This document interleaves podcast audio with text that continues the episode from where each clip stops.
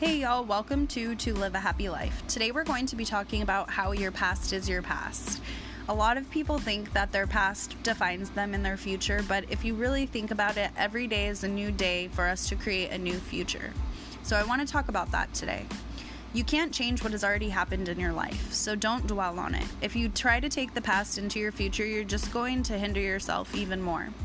The next thing is don't carry shame for your past. A lot of people probably carry shame for things like drinking or smoking or past drug use, but it's important for you to release that shame so that you don't carry it on into your hopeful future.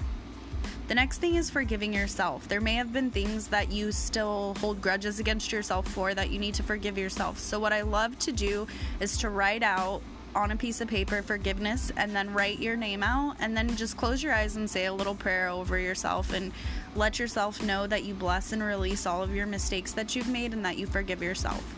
The next step is forgiving others. Do the same exact thing. Write forgiveness on the top of a piece of paper and write out all the names of the people that you hold grudges against. You can't move into a positive future if you're still holding grudges to your past. So I really wanted to be sure to talk on this topic.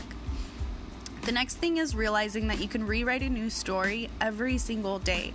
Every day is a new day to become a new you. So make sure that you are taking that to your advantage and using it to your advantage and creating a new you every single day. You have to write out your future and figure out what you want. So make sure you're making a vision board or you have goals set out for yourself so that you can become that new person you want.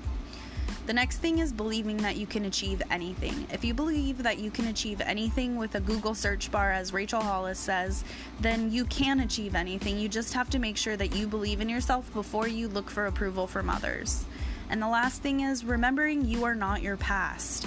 Your past is the past, and there's nothing that you can do to change it. So just remember that and start living into your new future. Have a good day.